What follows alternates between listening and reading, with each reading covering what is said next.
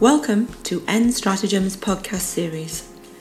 Our purpose is to inform, inspire, and engage. We hope you enjoy our podcasts and please visit us at nstratagem.com.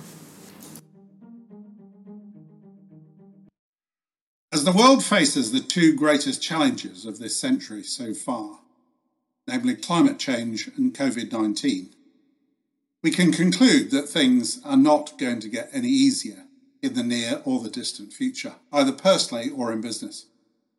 There is also now the increased likelihood of a global recession, akin or even worse than the 2008 banking crisis. The pandemic is costing nation states huge amounts of reserves and borrowing to protect already fragile economies and may cost up to 6% of GDP. During these challenging times, leadership at all levels will be essential. But this leadership needs to be of a new order, namely crisis leadership, whether it is at the family, community, individual, or corporate level.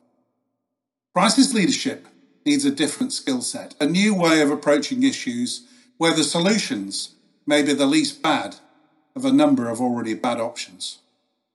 Decisions will need to be made quickly, often against a background of incomplete information and rapidly changing data. Questions such as how do I gain more time?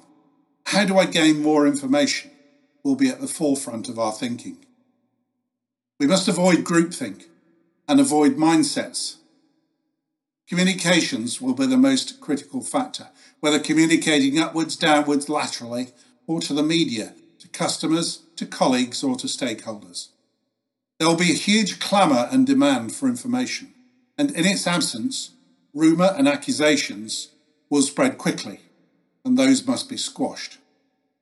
Planning for the recovery, because eventually it will all be over and we will recover, needs to begin in parallel with managing the now. Planning needs to be simple and easily st- understood at all levels. A log of events and decisions needs to be kept mainly from a legal protection point of view. There could be repercussions and even inquiries when it's all over, and people will be held to account. And most important of all, we need to remember the human element.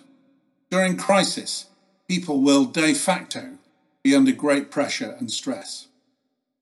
They may have ongoing personal, health, and family issues. They may have already lost colleagues, relatives, and friends. They will need encouragement and thanks as well as being pressured to deliver results like never before. So managing, managing the management team and keeping them effective, possibly for a very extended period, under severe pressure, will be one of the greatest challenges of them all. But it's never too late to learn. Once the current crisis is over, other challenges will be back to test us, whether they be floods, fires, extreme weather events, or rising sea levels they're not simply going to go away. Crisis leadership will be the one singular skill which will decide failure or survival and success in the future. Many have already found out that not being prepared can cost us dearly. The possibility of a pandemic has been at the very top of the UK National Risk Register for a number of years, but few have heeded the warnings. Few have made contingency plans, and few have taken out insurance against that risk. Even now, there are those who choose to ignore medical advice and carry on with their everyday lives as normal. That will no longer do, and lives will be lost as a result. Talk to N Stratagem now about how we can help you lead during crisis, both now and in the future, and how we can increase your resilience and put you ahead of the opposition for the future world of challenge. Thank you for listening to N Stratagem's podcast series. Join us for our next podcast and please visit us at nstratagem.com.